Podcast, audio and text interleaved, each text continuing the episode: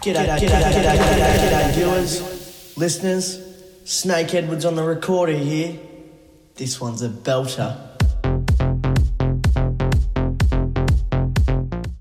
Uh, welcome to this episode of a chat with Pat again at the Annotate Agency studio, and I'm blessed to have fourth time lucky, fourth time attempt to get Nadia Zekaria in the studio.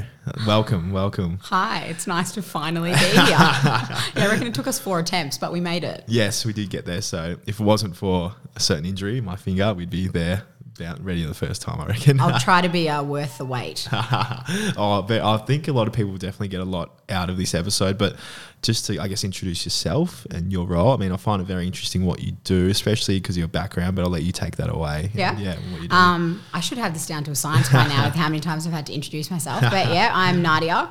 I'm a mental health and mental performance coach. Yep. Uh, I have a background in psychology, so I did my undergrad in psych, um, and got to the end of the course and decided that the traditional system probably wasn't too much for me. I can be a little bit anti-establishment sometimes. I love that. Yeah. and I think that sparking me kind of led me towards the coaching path. So I went into a coaching course after that. Um, and I also started working in HR for a big construction company. Yep. Um, and sort of through my experience there and through the coaching course and the psychology, mm. went into coaching one on ones. Yep. Um, and since that, I've kind of developed my business and it's kind of expanded from that. And now I do like some meditation, I do some breath work, I kind of do all the holistic things brought in together. Yeah. Um, yeah, yeah, that's me. It, and I find it very interesting because, and like this is not to disparage anyone who does life or like we all know people working their life coaching or I hate that word. Yes, I do too. I, being like, a social worker, yeah, I absolutely hate that word. mental coach, um, but like you've got the psychology degree behind yeah. as well, and I and I love that. So, what was it about the stringent, oh, stringent, it's like I guess psychoanalytical phase of being a psycho- psychologist that? Mm made you not want to do that and become the mental coach? Exactly. I just think it was concerning that I got like three or four years into a course and no one spoke to me about like gut health and yeah. its relationship with mental health mm. and just so many things that didn't get discussed. There was so many things that I very quickly started to learn that I just didn't understand how I could get through a four year degree and they just didn't touch on at all.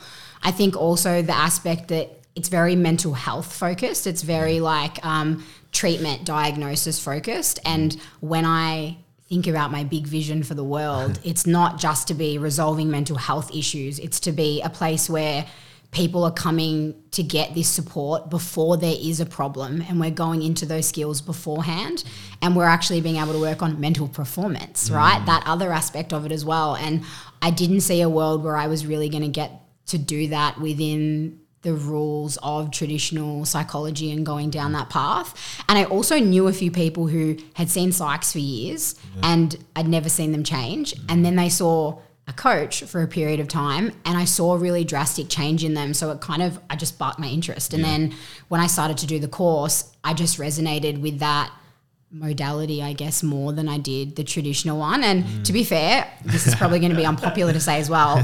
I hate the term life coach. Yeah. And I think there is a lot of crap people calling themselves a coach because you yeah. need to understand that to get that title, anyone can have it. Yes. So make sure you do your due diligence if you are working with a coach to ask what credentials they have, you know, because that's fantastic. Maybe they have a lifetime worth of experience and then they did a little NLP course and they're coaching you from that perspective and that's okay. And maybe there's someone who is just coaching from their life experience in a two day course and you're okay with that. Yeah. But when you're going into someone like that and putting yourself in a really vulnerable position and investing all this money, just make sure that you actually trust that where they're coming from can actually support you in more than just what it appears online yes. sometimes. So yeah.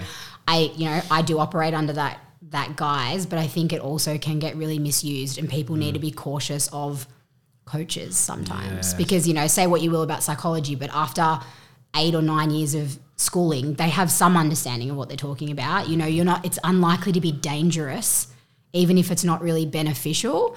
And I have seen some situations where coaching can like almost be a bit dangerous yeah. because someone who's not actually developed enough in their own journey is then trying to help someone else and you can kind of create a cycle, which can be a bit dangerous. So Mm. Yeah. just to touch on that little giggle about life coaching, I was like, yeah. I'm much the same because being a social worker, yeah, I'm very much the same to that. Like there are good ones out there, 100%. But I love the part how you said, um, you know, go to like I had a great wait, was it uh, Matt Boland, and I think the fitness industry coach, Yeah. like that. That's another industry that gets bombarded by this term. Yeah. Um, like if you want to go to like Matt Boland, he's a PT. We had him on. He's like, I will open my hand up and say, look, if you want this extensive nutrition advice, you can Yeah. go to a nutritionist or a dietitian or Yeah. whoever. I'm a strength coach. I focus on you know lifting heavy weight and getting Correct. bigger. Yeah. Um, if you want to look for um, look endurance, go to an endurance coach, someone that's run marathons and done all those amazing things. And I really love how you mention those things. You're similar in that way. Yeah. Which is um yeah very yeah I agree. I very much agree. beware the fallacy of authority. Like Yeah. just because I label myself something Yeah. and I post some cool videos, like that is not enough to trust everything I have to say. So yeah, I encourage due diligence if going down that path. I think anyone can kind of sound very smart these days. Yeah. Like they can, like in a, in a way, if Yeah. they, they like look smart enough, or like you know, on like Instagram or social media is a great tool for that. This person's got this tag like coach, and then people get hooked, yeah, Hmm. straight away. So, yeah, very much, very much correct. Um, what is your, I guess, what's your practice look different like to someone seeing a psychologist? I mean, in gut regards to clients Mm-hmm. and. Um, also the way you work. I know you touched on it a bit, but what Mm. would be the main differences there? And I guess the thing I'll also say here is it's probably not always different. I think there are a lot of psychologists now.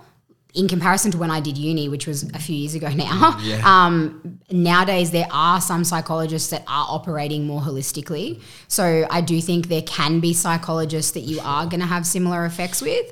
I think one of the big things I do like with the way that I operate is you get to watch the movie preview before you sit down for the whole movie. so um, I have a social media, I have videos online, and I am very much just who I am. like my videos. I love that. Yeah. they're very like unedited. They're just I have a thought, I'd post content.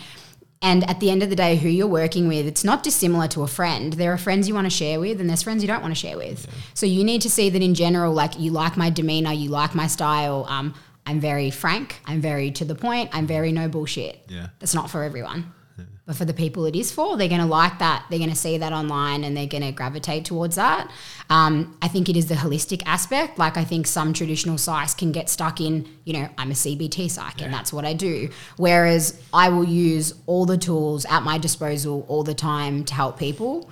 Um, I think the other thing is, I don't consider myself an armchair therapist. So, what I mean by that is everything I learn is not from a book. I lived most of it. I didn't have the easiest upbringing. I've had my, you know, handful of life challenges, and a lot of what I work with is what I have lived through and what I have now helped clients through. Like, I actually generally won't take someone on if what they're going through is well outside of my repertoire. So, I'll do a comp call at the start. I'll say, What are you looking for? And if that's not in if I don't feel I can do that, I will on refer them somewhere else because I like to work out of things that I have most generally experienced in some way. Um, and then I think the other bit is that I like to be practical. So I don't think an hour of talking a week or a fortnight is going to create sustained change in your life.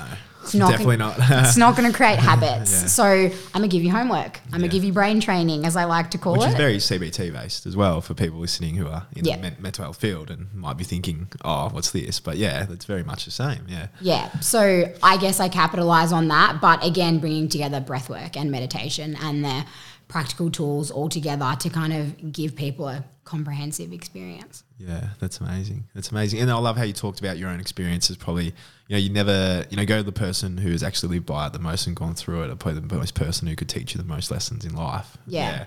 Um, how you utilize your experiences. I mean, without sharing too much, I guess you talked about how much your clients cope relate to your experiences. So, Mm-hmm. what would your clientele probably mainly look like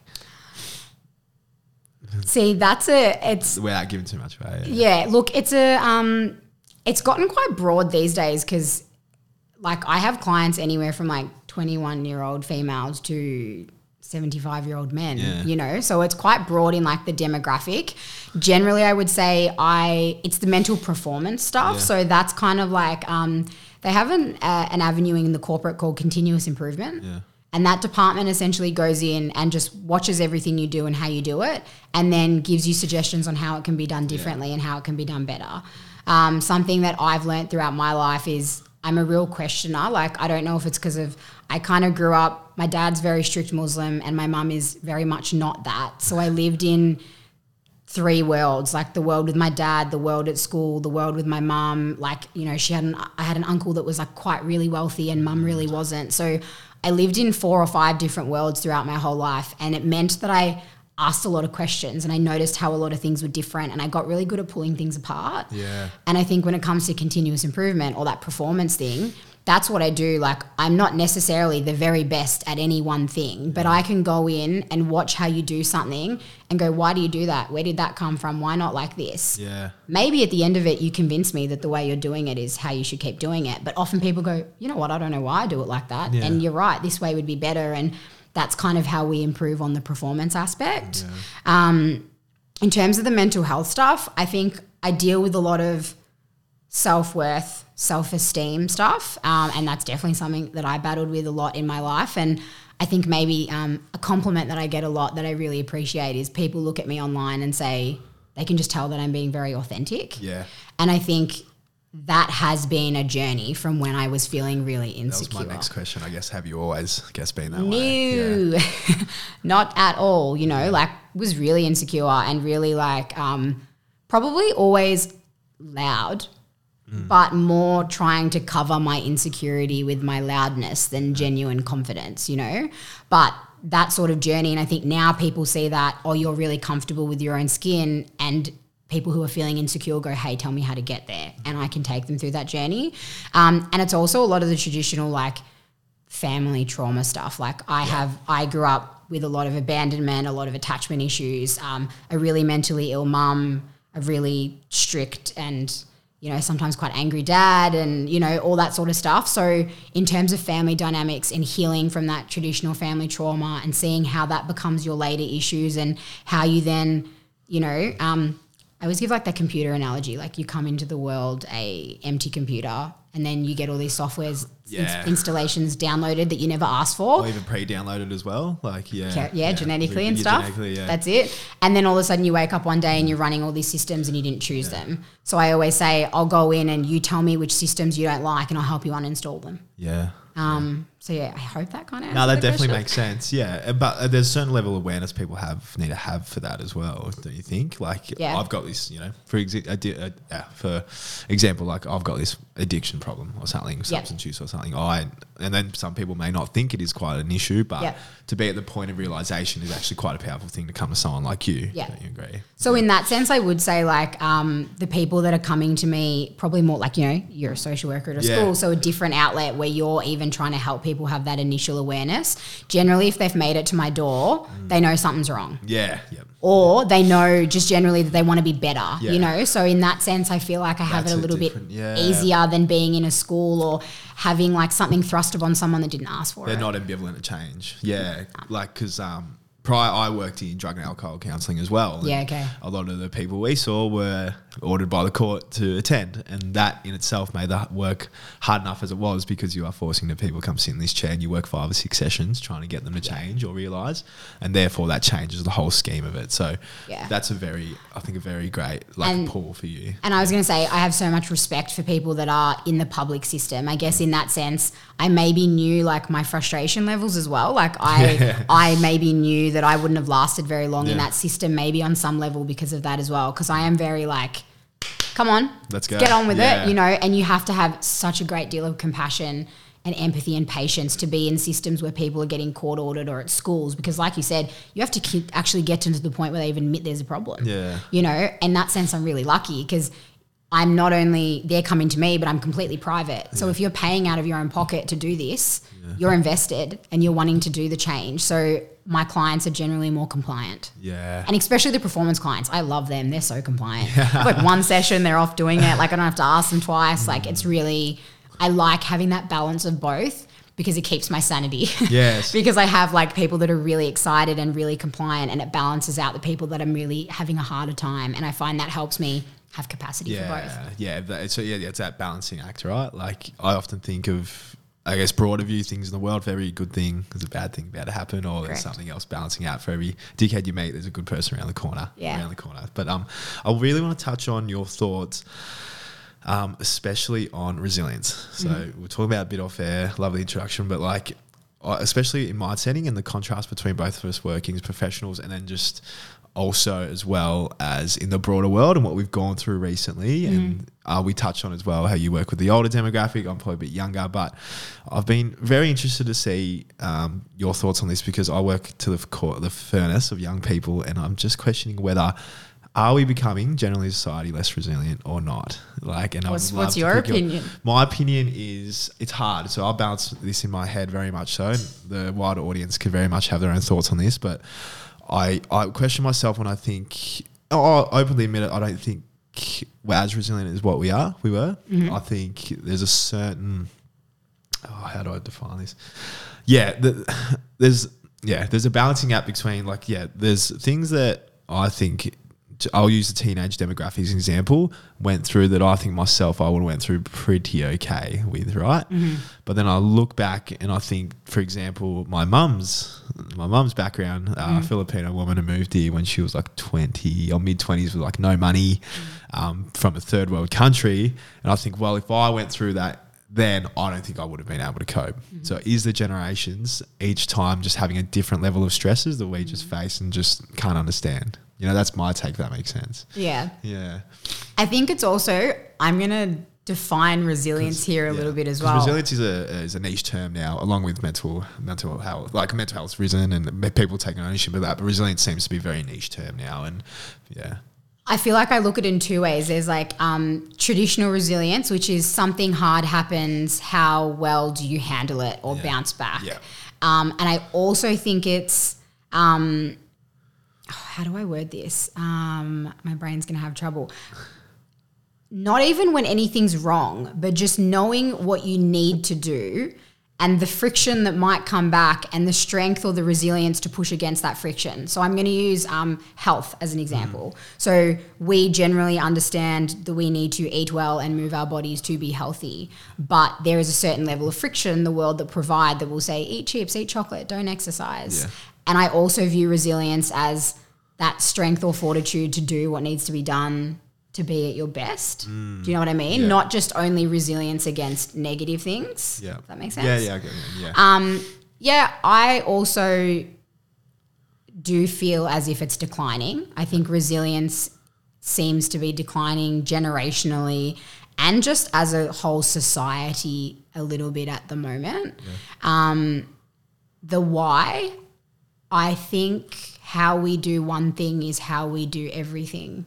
And in a generation where, you know, from when we've grown up, it's become like, you know, internet and faster phones and Uber Eats and dating apps and um, what- else is like it's almost got too convenient, too easy, too quickly. Correct. Electric scooters. Yeah. Ele- it's not even a bike that you hire on the street. It's a motor. It's an Yeah. electric bike because God forbid you actually have to pedal to where you need to get to yourself. you know. And I think um, at the end of the day, when we're being given the easy option everywhere, Yeah. how do you ever train the muscle that requires resilience?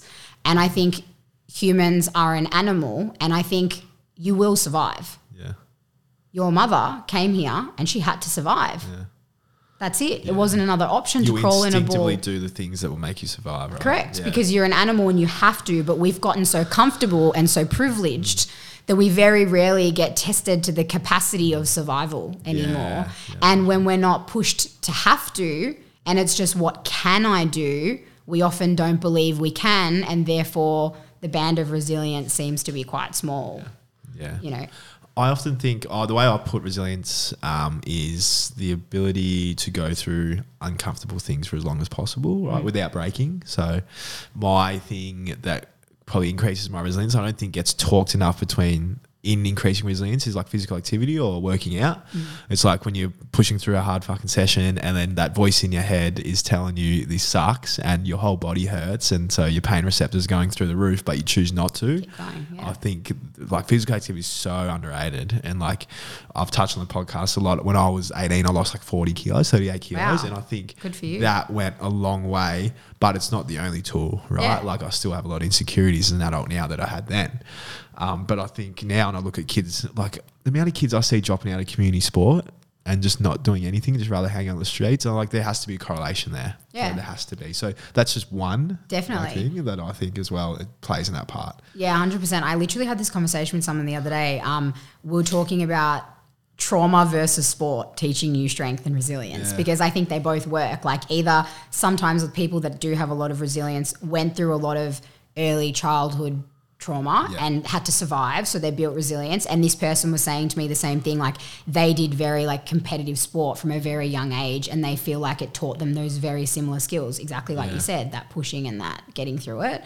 Um, so i definitely think that's an aspect of it. And like that's why i'm a big fan of like ice baths. Like i run something called cold and conscious in south melbourne every saturday at um, 7 a.m Yeah. and we get in an ice bath at 7 o'clock in a melbourne winter you know? Yeah. um, it teaches a certain level of resilience. You never want to do it. It never seems exciting just before. It always sucks when you get out but knowing it's good for you and pushing yourself through it no matter how much it hurts like you start to realize your own capability. And i think that's a big thing with resilience is people have just forgotten their own capabilities. And i also think because we're in, and again i'd be curious to see if you agree with me but i think we're an increasingly insecure society. Yeah. well, anxiety's through the roof, isn't it? Like, yeah, I, I definitely think so. And look, I'm not anti social media. Like, I think that mm. plays a part in a, role, a lot of things, but Yeah. like, it can be a tool, right? And things can be easily abused a lot in the world. It's just knowing about what to level is unhealthy. And I think we've lost a lot of that insight. But yeah, I totally agree. We've become increasingly insecure yeah, in, in this in, in crazy way. Yeah. And like I always say, like insecurity is a real pandemic. Like, you know, when we look at what's going on in the world and that has this relationship resilience is hand in hand because Mm. your resilience is as much as you believe you're capable of. And if you're severely insecure, then you don't believe you're capable of overcoming anything. So Yeah. you don't even try Yeah, to you see don't how resi- Yeah. yeah, you don't even test the resilience. You just assume that it's not there and Mm. you crumble into anxiety and depression and like you don't even try. Yeah, Um, yeah. I think, and it's funny. I um I had Dan Cooper on one of my very early. He's a, he literally he's a scientist. He was in the Marines and he was a scientist. Um, he turned into becoming a scientist and he learned literally resilience. Right. Yeah. Literally studied resilience. Yeah. And he was um he said I was brought up off air about my mum. Yeah, my mum's from the Philippines and I actually think is it possible to be too resilient? He's like, yeah, you can. Like you can be too resilient Yeah. and get to the point. So there's that other end of the spectrum as well. I'm like, yeah, people in the Philippines in third world country just see like dead bodies on the road and they think it's nothing and just like walk past like Yeah. to that level or yeah. And I think that kind of hustle on that level. There's also that end of the spectrum.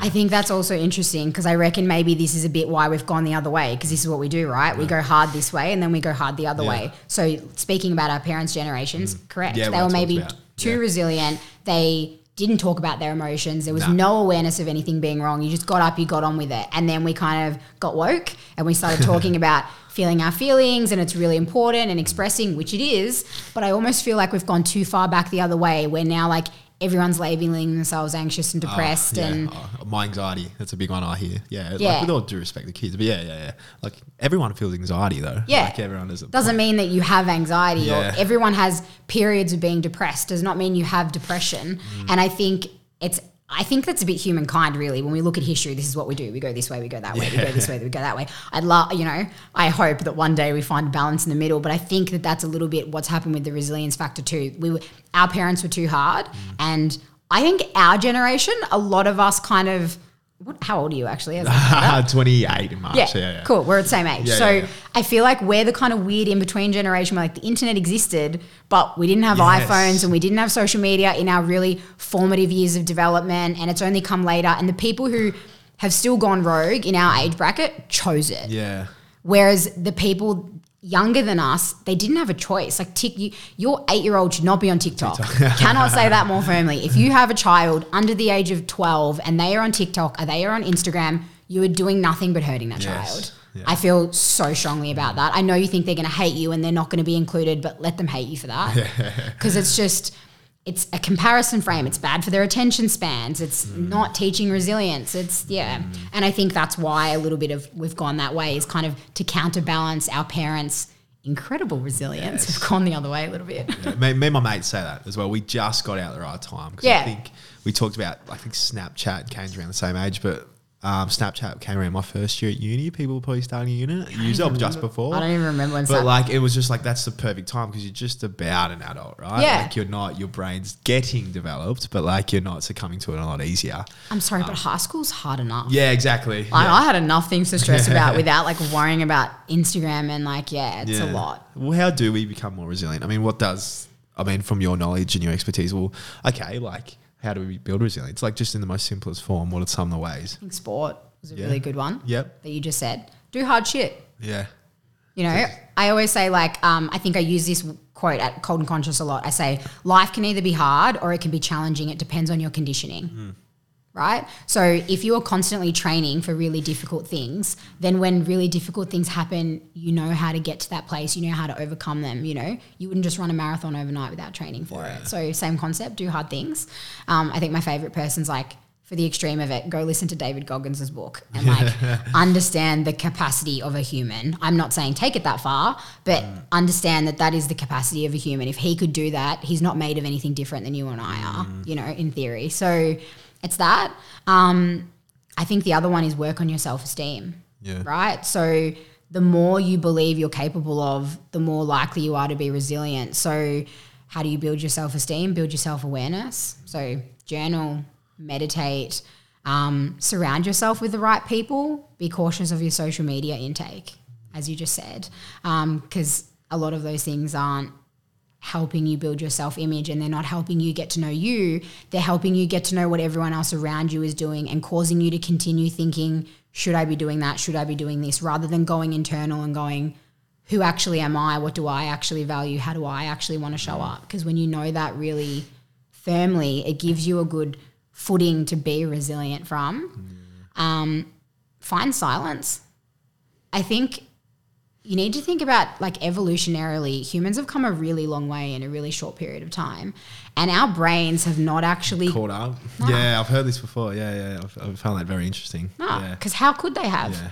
How could our brains have been able to, you know, like you said, Snapchat only started when you were in uni. How could your brain have caught up with what it needs to to be able to run at that pace? Mm. Um, the analogy I always give is like imagine the first generation iPhone running today's software.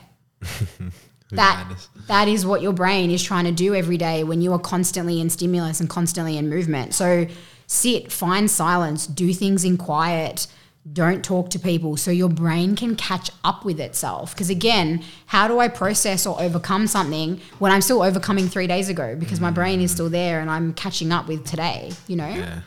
Um, what about gratitude? I mean, like, is that does that play a relationship? Obviously, like we talked about, you know, resilience project, and Yeah. a lot of big theme there is. Know, I haven't read that book. Yeah, well, really? No, I feel like it's a crime against humanity that I haven't. And I've heard it's fantastic. Great book, great book. Yeah. But like I, I think about, you know, the correlation between, you know, people I often think of most resilient people I have are possibly the most optimistic and grateful people I know. Yeah, like my mum. Like great. Well like is there a correlation there? And then like should we be I think that would make sense, wouldn't Yeah. it? Because again, it's like if you're, if you are, if you're grateful and you're in that state of mind, you have more. Um, look at it like an energy as well, right? If I'm in a state of lack and a state of complaint and a state of negativity, that's already draining my energy, using my energy. I don't have much energy left to be resilient because that takes an energy capacity.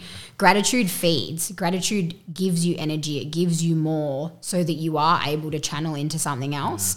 I think maybe, um, I think again, I think we lean towards what worked for us. So again, you're, you've obviously observed that in your mum. Yeah. And that's why you lean towards it, whereas it's probably not something that was a massive part of my journey. Um, so I, whereas my dad's not an optimistic or happy sort of person, but he survived hard shit. Yeah. You know, like he escaped Afghanistan like on foot. Like, you know, when Russia invaded, and like that's the stories I grew up on as a kid. And, you know, he wasn't particularly happy or optimistic, but he got up for work every day. Yeah. And he, there was food on the table every day. And, like, you know, he never said no, like when it came to things that had to be done, you know? So I learned my resilience from more a kind of grumpy grit. yeah, that's Whereas, that's a good word. Yeah, Um, you know. I that's where I learned mine. So I think that's why I gravitate towards you know the hard shit and the, the again the silence because that's what worked for me. But I think that's really cool because you see for you like that's obviously from your learning, from your life experience, you've seen that work. So, you know, use both. Yeah, exactly. And His I- way sounds more fun. yeah, instead of just being a true like trigger, but oh, definitely, but like my mum's got definitely got that part of her, the hustle, but and a lot of people have probably got that similar thing as well. But yeah, definitely find what works for you. But I just found it so interesting, like resilience, and yeah, it's, it's coined a lot as well mm. now. And think about what we've gone through again, COVID and well, yeah, we haven't even talked about that part Yeah, it, have we? yeah. I mean, how you know, like I guess from your learnings, what have you found after COVID, especially going on that part with just the relationship with mental health and performance? I It guess. either was the best thing that ever happened to people or the worst thing that ever happened to people. yeah, so there's no in between. Yeah, Not with my clients. yeah, I'm sure there was. Yep. But again, the people that came to me, uh, you got to remember I'm a skewed segment of society. Um, but for me, predominantly, I saw it be like really amazing for people um, because, again, they had the silence and they didn't have the pressures of the world Yeah. and they didn't have um, these responsibilities or it, they just kind of went very internal and then they had these amazing ideas and breaks and understandings of themselves. Um, and I think that was a lot of people that weren't financially affected. Like those people found a lot of that peace and time. And like, I guess also a lot of my clients in that bracket didn't have like, you know, heaps of kids or a lot of things at home with the pressures. Or um, the other way, like as you mentioned, in terms of, um, I also don't think it created problems that didn't exist. I think the being at home and the stuck at home and the silence for an extended period of time meant a lot of people's demons caught up with them and they were stuck at home with them for an extended period of time and humans aren't supposed to be isolated um, and i did see it erode a lot of people's ability to connect i saw it create a lot of social anxiety Oh yeah, I was about to bring that up. Social anxiety. Yeah. Um, but again, I'd be curious to see what you found with kids with school because again, I wasn't dealing with that age bracket. I know for me, like I was pretty emotional at certain points during lockdown because I personally had a pretty hard time when I was about like 16. And I remember thinking that if I hadn't been able to go to school, I think I would have killed myself. Because I really, uh, being at home at that point in time was really not a good yeah. place for me at all. And it was a place where I would go and I would get a break and I would get it. It would allow me to be resilient because my cup was being slightly filled and I could keep my head above water. And I remember thinking, I just don't know that we know what we're doing to kids when we're taking away their ability to look at other people's faces, when we're taking when we're making them afraid of other people and connection, and we're telling them that leaving the house is, you know, how are you supposed to be resilient when leaving the house is scary, or shaking a person's house hand might kill you, or you know what I mean? I also think now that the topic we're getting very, but like the topic of um resilience and this, well, could this be the thing that they look back on and they got through and they talk about now? Yeah. like me and you, like another version. Well, I'm asking you because you yeah. you've worked with the Well, kids and I didn't, so I hope so for my work, but like, yeah, social anxiety definitely and resilience are the two biggest things I see. Yeah. Um, I don't like, and obviously this all due respect, and, and the data shows this everywhere, Mm. like like suicidal ide- ide- ideation and body image issues as well. Yeah. just gone up, but yeah, like social anxiety. It's almost like a. It was almost like we hit a reset with kids and adolescents, and then they come out and it's like, how do I behave? Yeah. Yeah. and all they've had is And the I used to online think that was a crazy thing. Sorry, I used to think it was a crazy thing. Like, of course you know how to behave, right? But then when I look through,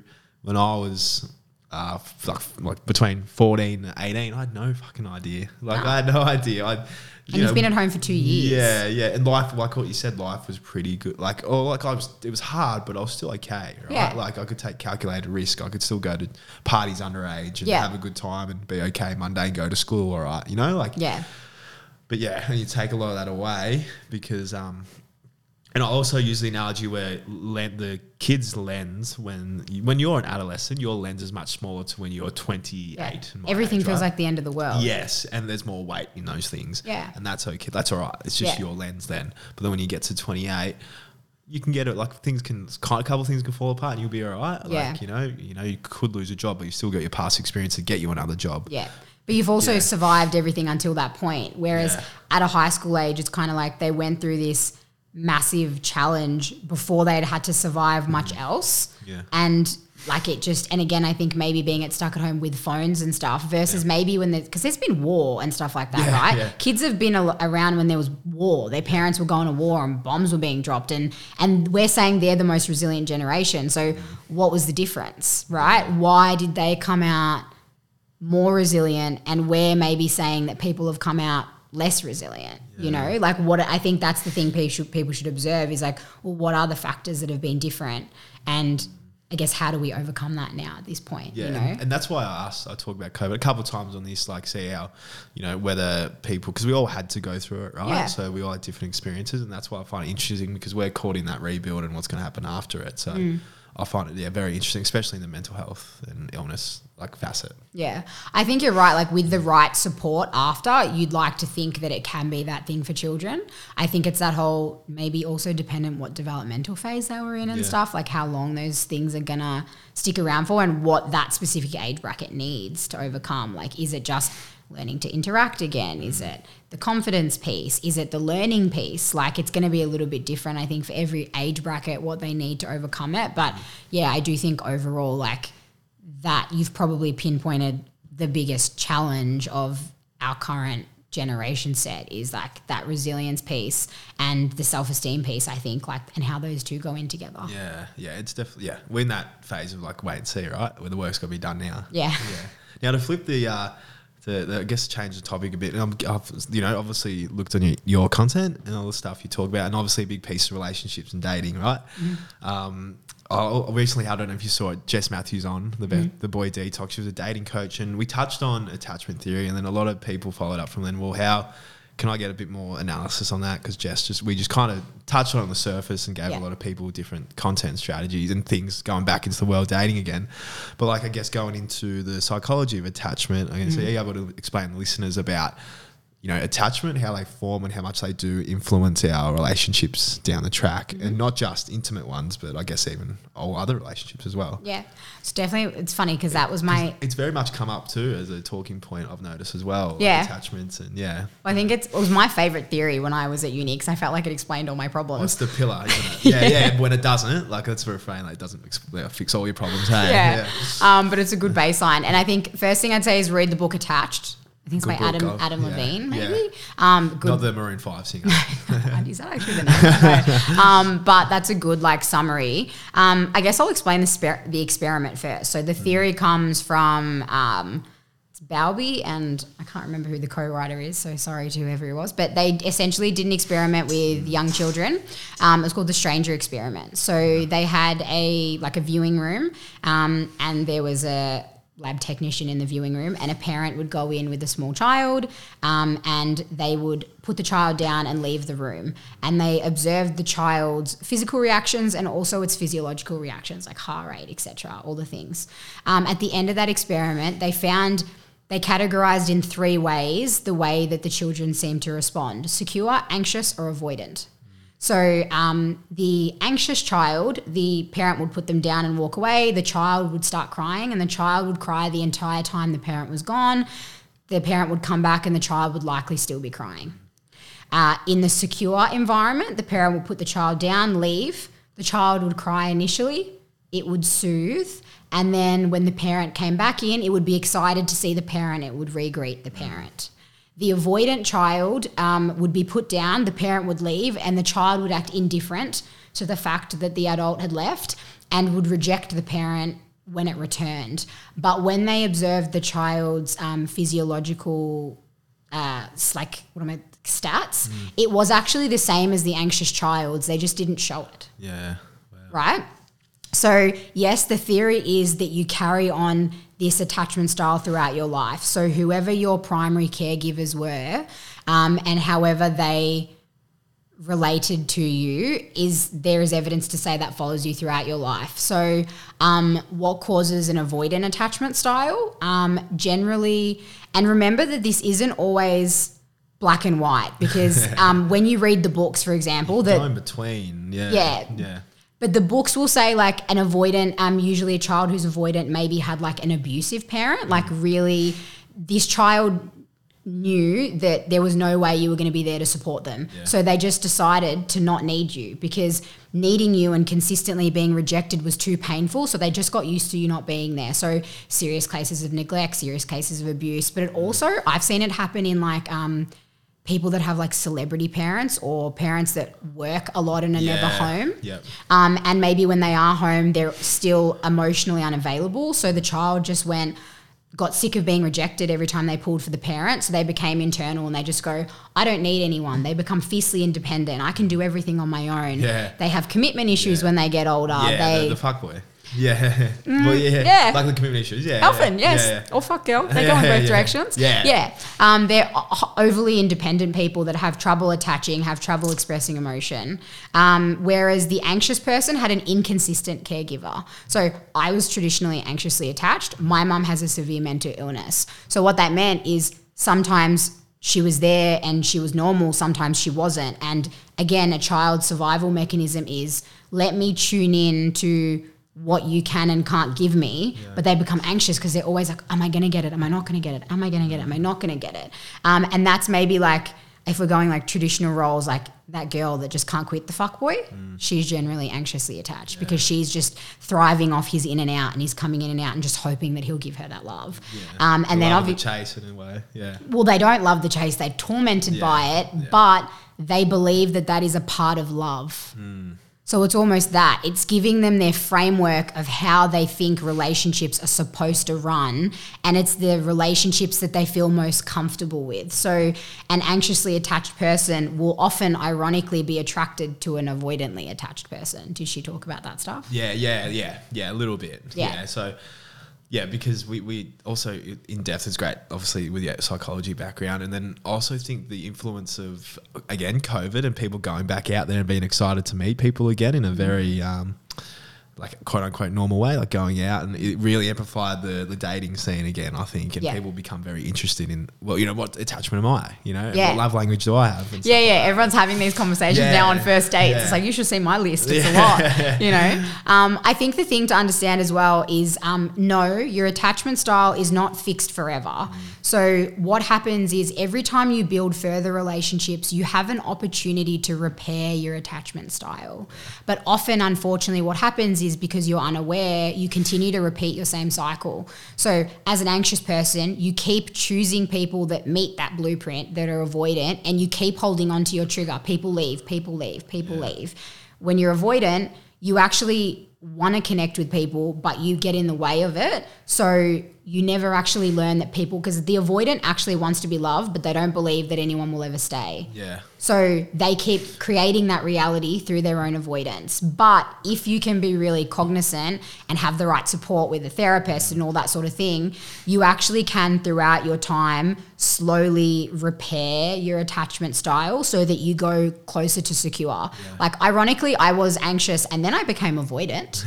and now yeah, Yeah. I went as we said, we go this way and then we go that way, right? Because I got really burned from being anxious as an adult. And then I was like, how do I cope with this? And I went probably too far and became a bit avoidant in a relationship.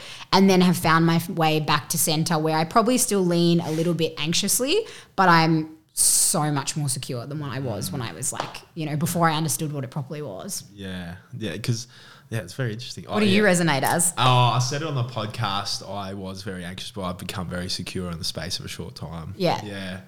Um, and I think a lot of that is like values driven, and you know, yeah. The, and Jess had a good thing. Like it sounds, she goes, it sounds cliche, but focus on yourself if you want to kind of gone through stuff and you Yeah. want to become secure. Like, look, go, still go after the things that you want to do and you want to go after. And then, yeah, I essentially did that in a short matter of form. But yeah, yeah. Definitely it can resonate with what you do, like anxiety, and then go anxious, and then go to secure. Yeah. yeah, yeah. I think another like um, while we're on this topic, I think another similar thing that I learnt that I found quite profound is like love blueprints. So Yeah, you touched on that. So explain that a bit more. yeah, so um, look at it this way. Um, so I don't think I don't think that love is completely inbuilt, right? So what happens is you come into the world, and however you first experience love creates a puzzle piece, and that's now your blueprint for love. So you go out and seek that same love as an adult. So you know how they say you date your parents. yeah, yeah, So dating your parents in that sense, it's both attachment style and it's love blueprints. Because what that is is you've decided that that's um, what it feels like to be loved, and you continue to seek that out. So it seems really ironic, but say you have an avoidant father, mm. and then you're going out there being attracted to avoidant men because you've decided that's what love feels like. And when you meet someone who m- matches that puzzle piece, you're really attracted to them and really into them. So my warning to people is is if you come from a love you don't want to repeat, be very cautious at love of love at first sight. Mm. Because what love at first sight is is Chemistry. it's Yeah. well, it's an unconscious reaction to the person, and your unconscious programs come from your childhood. So if you, and that's okay if you have secure attachment, you can go and chase that person who you felt instant like obsessed with before you had a good. I always say if you don't have a good reason to like them, well, Well, what's the point? think about that. well, not, it's not what's the point. That can work, but you need to think about that if you come from a love blueprint that can be toxic, Mm. because it's likely that that's what the person is triggering for you. Um, and I like, yeah, I have lived that one, and I have seen a lot of people live that one a lot as well, because that's that person that like makes you crazy, and the sex is wild, and the, you know everything's like so intense, but also can be really volatile if, like I said, that that love blueprint itself isn't one you actually want to repeat. Yes. Yeah. And um, yeah, that's very much, very much so. It's interesting how you said, you know, you chase through, you know, it's a mirroring of your parents' relationship when you saw, so therefore your, your attachment is. But um, as I was going with that, like, attach, it's just, it's become such a thing now where people have talked about, especially after COVID. You know, I find it they're so interesting as well. Like, And then can we, I mean, does your client tell, I mean, do you, because you post a lot, and I'm just going to ask, like, you post a lot about dating relationships, and, and do you have a, a solid clientele people who come to you with regarding relationships or Yeah. breakups or dating? Yeah. So I see couples. yeah. Um, and I do see quite a lot of couples. Um, and I have also done a lot of breakups as well, like mostly girls, to be fair, through the breakup process that have come to me. Why do Um, you think that is? I think that Is it just the stigma of men don't want to? Are they sourced? They look at breakups a different way to recover. I find men come to me often because a woman made them. yeah. So very often. therapy, therefore. But often not even as a couple. It's like something really intense has happened in their relationship, and now they're like, like they cheated, Like an ultimatum. Or, Yeah. or maybe it hasn't even quite got to that point, but she has been the mirror that has reflected to him that there is a problem, and from that mirror, he is now willing to take that step and come get the help. Um, I do have some like completely single, non-attached men that have come, but to be honest, I would say majority of my male clients came funneled from a woman's suggestion or influence. And I do, as I said, I actually work a fair bit with couples as well. And I think that's just because I am obviously a woman, but mm-hmm. I can I have run a bit out of my masculine, so I can speak to men and like understand that perspective and their mm. view. And I always say like like women, we speak different languages and we pretend we speak Yeah. the same language. And I kind of I act as an interpreter. Yes. There you go. And I really love the relationship stuff to be honest. Like I actually think that potentially in the future that's where I'm headed more hmm. exclusively potentially. Yeah, yeah. It's yeah. It's it's, it's like, I'm a hopeless romantic, so I, I find it very interesting. Very Yeah. interesting relationship stuff, and because. Um, I look back at my my ability. Like it's funny you said that you can play both roles. I'm probably lean a little bit more like feminine because Yeah. I'm very close to my mum. Right, she's the most amazing lady in the world. Mm. So yeah, and I never like not my, not saying that my dad wasn't around, but he just wasn't. You know what was ex- I guess expected. Is that like a better term? But Yeah. yeah, so I, I could really resonate with that, and I, I probably have been around a lot of women my whole life, so therefore I can lean that way a bit more, and Yeah. probably, yeah, generically softer, and can talk to women very quite comfortably as much as men. So, Yeah. yeah, it's quite. I thought I asked because you talk a lot about relationships, and well, I guess what in your work, relationships wise, have you found quite interesting? I mean, in regards to how males and females operate. Oh, how do I summarize this in one topic? Just literally that we speak different languages and we don't understand. Firstly, we don't believe that. Like you don't, uh, you think you're saying the same things and understanding it the same way, and you're not at all. Um, I see a lot of like, you forgot you're on the same team Yeah, right? Yeah. And you've come in and you both of you are trying to win a battle as opposed to like realizing that no one wins when one of you wins. You know, we become very adversarial. Um, and I think to be honest, in my opinion, there is and I this is not my original concept. I don't even know where I heard this, but I agree with this concept that there are four pillars to a relationship. That is the chemistry and the attraction piece, um, the lifestyle piece, as in how similar are our lifestyles, like what we do on the day to day. values, like just talked about a bit Not values yet. So lifestyle, like what time do you wake up? What time do you go to bed? What do you eat? Do you drink filtered water? It's freaking current current dating dilemma I'm having is trying to convince the guy to drink filtered water. You know what I mean? So um, then it's values, then it's long term goals. And I think very rarely do people consider all four when they get into a relationship. They then hit a point where they have a massive discrepancy and they don't know how to resolve it because they didn't talk about long term goals and now someone wants a kid and the other person does. They didn't talk about values because there was so much chemistry and their lifestyle seemed really perfect. But now, you know, they have different opinions about how they raise their kids or where they should live or who should work and not work or what's an acceptable way to to talk to people, you know. Um, it's lifestyle. Like the values are perfect. You know, maybe you met in lockdown and values are perfect, lifelong goals are perfect, chemistry is amazing, but he, you work completely opposing hours of the day and you never see each other Yeah. you know and i think it's a lack of consideration for all those factors that then compounds into whatever the problem is Yeah, yeah, that's a that's a very great way of putting putting towards it. Like everyone can like fall in like kind of love, Mm-hmm. falling, but like I think our depiction of what, and I realized this with Jess again, like our depiction of what a healthy relationship is, is very much caught up in how we've been depicted in like movies and what love and romance is. But really, it's you know going home and who's made the dinner and being a partnership and hey, and it's just basic communication and Mm. literally just being friends. I, I kind of think of it, and yeah, and, and that's very much the four pillars. of Mm. the four pillars, about. yeah. I think of my best mates who like like well, we are a very close group of mates and we have the same probably four pillars really. Yeah. Like I think of us like lifestyle, we love the mornings and you know, um, values wise, yeah, we're all the same. Like it's very much in this, those four pillars as well. yeah but if one is missing there will be a disintegration and then you will forget that you're on the same team and then you will start clashing Yeah. um, and yeah i just think if we looked at all four of those earlier on in the piece we'd have far less relationship issues mm. it's also the insecurity thing plays into the relationships Yeah. massively as well Yeah, the attachment stuff as well. Yeah, because the less secure, the less. But even not even in an attachment perspective, if you're just generally insecure, then you are likely to be jealous, paranoid. yeah, wondering what they're doing. Yeah, correctly, and then that in itself mm. creates its own problem as well. So That's also that. in depth to people who've probably just had seriously bad luck in relationships. Like, like you know, bad things happen to good people. Like you know, like where you know, be cheated. You know, we all know the person who's been cheated on a lot or a Yeah. couple of times, and how much that's stuck with them. And that, yeah, that filters into the insecurities as well. Yeah. And that's it. Like it's no one's fault, but that's Yeah, definitely not, the the if you're asking the big thing that I see is that one of those four pillars are missing and then they don't know how. Mm. We're not taught how to conflict how to do conflict resolution. Yeah, and that's part of resilience, isn't it? Like Yeah. we talked about earlier. Like, yeah, like how, yeah, it very much a good point. Everything boils down to those two things. Yes, exactly, exactly. right. Um, yeah, and uh, but also in some ways, like some things aren't reconcilable. Like some level of values difference is, but a complete difference in value systems. I think there's a rule that says have three out of five in common, and that's okay.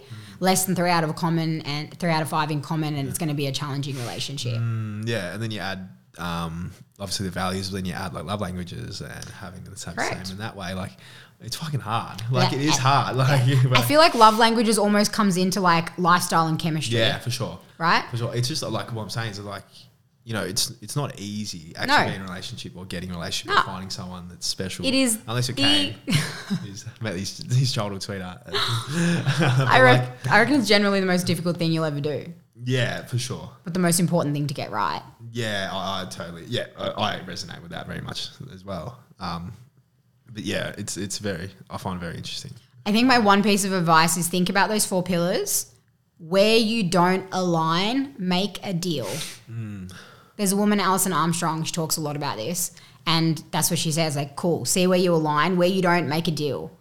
Don't just keep having the same argument over and over again. Yeah. You have to find a way. Is there a deal that you both actually can get on board with and agree to that will neutralize that argument? And no, ladies, a deal is not, I fought with him so much, he gave up on fighting with me and said yes, because he will resent you for it and he will do it later anyway. Yeah, So a genuine deal where both parties feel like they got something and they can agree and you can make it work even if everything's not exactly the same on those four exactly. pillars. Yeah, and you tend you tend to see like obviously who their values are. I mean, again, Jess talked about like. You know, going first three or four dates are quite, you know, it's that job interview space. Like you put on your best pillar, but then after a while, like you know, four or five months down the track, you really get instilled about hey, they really live their life and their values. and it should be easy. Like I don't know, I like to think things pretty, things pretty simple because I'm an overthinker and mm. I overanalyze a lot. But it's like it should be easy. Like it, mm. you know, it shouldn't be like this.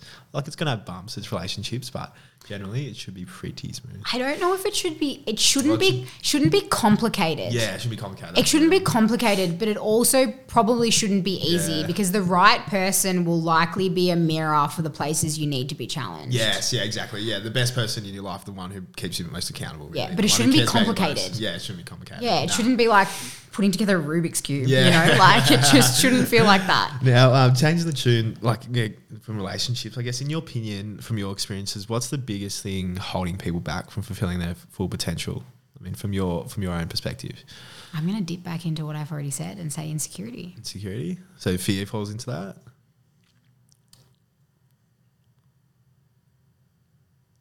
The biggest thing I'm trying to think of how to word this properly. The biggest thing holding people back is that they look outside of themselves to dictate their standards and then they're constantly chasing their tail and feeling inadequate and feeling insecure and feeling like they can never measure up. Mm. Because you will never measure up to society's expectations because there's too many.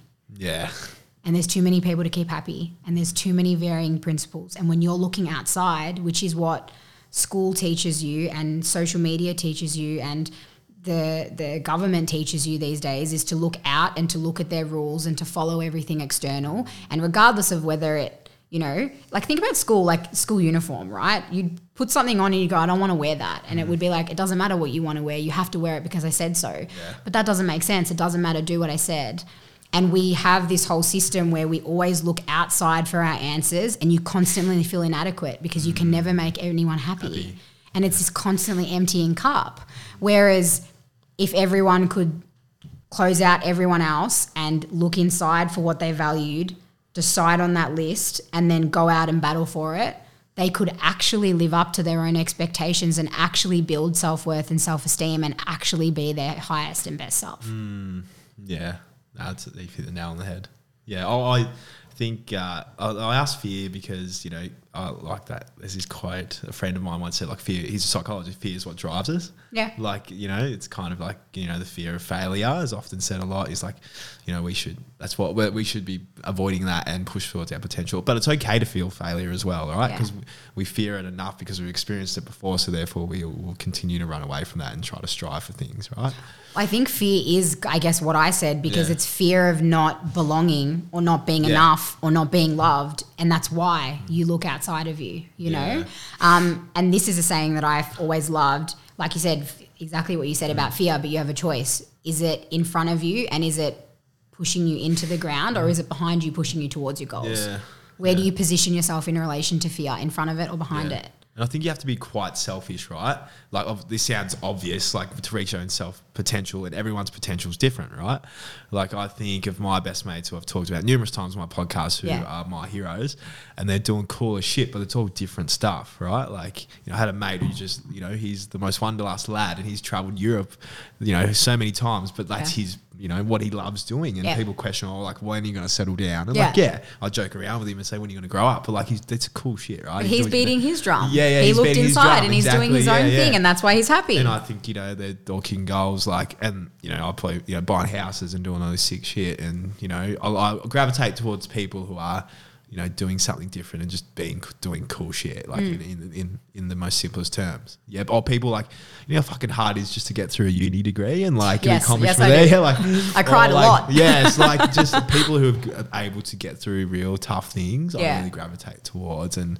You know, probably just don't take the easy way out. Yeah. Yeah, yeah. I hate those people. I hate those people. yeah, look, I like I said, I'm all for calling out the bullshit and Yeah. yeah, and I guess like like I said, I think I mentioned cold and conscious earlier, but I don't know if you're someone who's interested in Yeah. resilience or building on your self esteem, doing hard shit, like they have created, and it's not just cold and con- there's other ones. There's like cool to be conscious, and like there's all these different groups doing it now. But they give you a platform to go and train that muscle. Like if you find it really hard to do on your own, and you're not that way naturally inclined, put yourself in an environment with people that are going to push you to go there. Um, so use all these tools and these communities and these groups and these coaches, and listen to these Yeah. podcasts that will in- inspire you to go do the thing. Yeah. Um, because if you're not finding it on your TikTok screen, like you need to go find it somewhere else. Like those people that make you like make the fear worth it. You know? Mm. Yeah, yeah, yeah, Like it's sure. worth the risk. Yeah. It's that whole am I gonna fall or maybe you fly? Yeah, yeah, it's exactly like there's so much. There's difference between just being sitting there observing, coasting along, and actually doing something, right? Yeah. yeah, like like um, what's that theory? I just had like um, bystander, bystander effect. Yes, yeah, it's yeah. like you know just kind of watching everyone go instead of being the person who's actually going to go and do something. Do you reckon Yeah. that's what social media is doing? Creating mass bystander yeah, yeah, effect? I think so. Yeah, it's Yeah, actually not a bad way to put another- it. Yeah, yeah, I think so. And I also think, you know, um, another, like, again, this is off topic, but like the effects, I get quite annoyed about. Now, this, I'm probably going to cop some heat about this. People who, I'm probably got surely got good intentions, but those people are getting called out for giving people like flowers or spending for their groceries when Mm. they doesn't necessarily ask for it. You know, just these random acts of kindness that, Okay, that yeah. they do just for sheer validation to see the real world, to see that they're doing someone kind. Yep. Like it's not that's it not that's not integral. Like it's not integrity. Right? Is that like, as in because it wouldn't be on Instagram if you were really yeah? Like would it you do that if you wasn't people? No one was around? watching. Yeah, yeah, and I I get caught up in that stuff as well. Like I just don't. I, I hate it. Like yeah, like it's beautiful. It sends a good message. Like generally, but would you do that if people weren't around? Like Watching? Yeah, like I and think I, that's- I live my standards pretty high, and like I'm probably say I live my life standards. I'm a pretty integral person. Like I, I with integrity. I'll say sm- a smile towards a stranger, and Mm. I'll do the same thing towards anyone. And you know, I'll ask a homeless person, and these are the things that you know again give you the most value in life. You know, being an integral person and like going to a homeless person, hey mate, you got food, or like Yeah. you know, and I just think again, like what you said, I think that's what so- social media's done. Yeah. And I think it's I asked that question is yeah, would I think a question people should be asking themselves like would you do this if no one was watching? Yeah, And would you like again, you know, and this that's is true potential. Yeah, Yeah. And I guess this maybe sounds a bit hypocritical because of what I do for work. I do post a lot of my life and my experience and what I do because of my job, because mm. that's how I coach. It does not mean that everyone should be having all of their feelings and all of their experiences and everything they do online. Mm.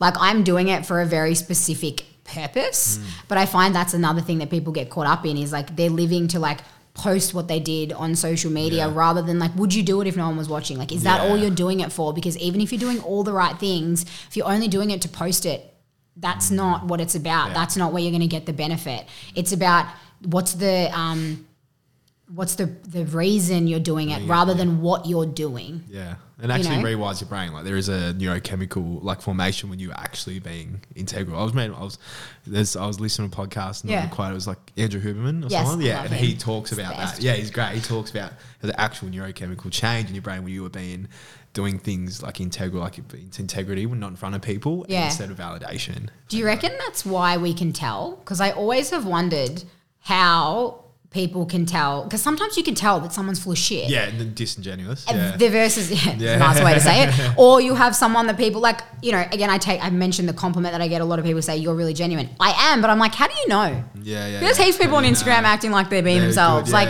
I always wonder, what am I doing that they can tell? Yes, yes. You know, and what is it that you watch some people and you're like, I just don't trust you.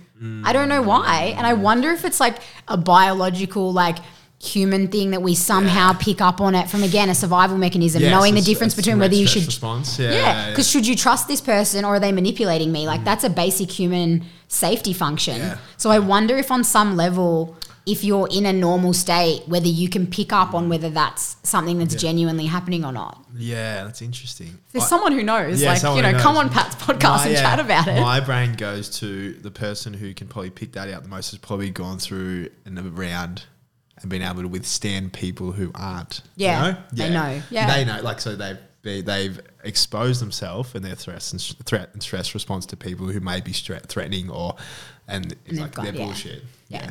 And you're not romantically involved because I will say Yes. where there's love and oxytocin, Yeah, things your ability to judge character is severely diminished. Yeah, exactly. You know, exactly. severely diminished. so it's it's harder to know in that department. Yeah. yeah, as I wrap things up on this episode, it's great, great chat. But I always ask my guests, where do you see yourself five years from now, Nadia? What's the big picture for you in five years? Um, don't know if I'll hit it in five years, but like my big like um, manifesting goal is that I want to be like the female Tony Robbins. Yeah. Like, that's where I'm headed. Is I just want to be able to hit I just want to reach as many people as physically possible with this message and help as me. I've always had that passion of like, I don't want to take one person to excellent. I want to take as many people as possible up five or 10%. So, exactly what that looks like is still evolving for me, but I just see myself doing this on a bigger stage with reaching more people.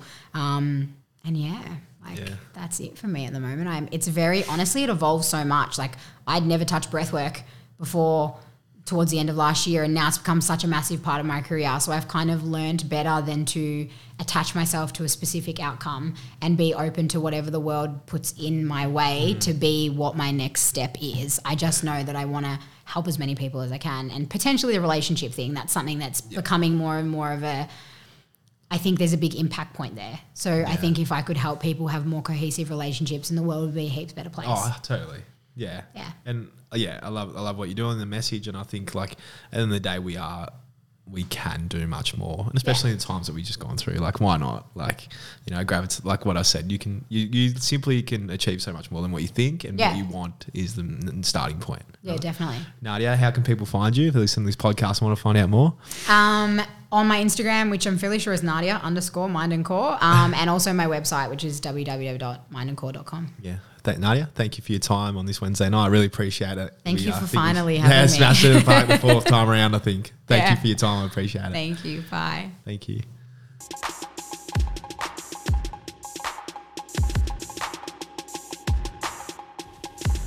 G'day, g'day, g'day, g'day, g'day, g'day, viewers, listeners.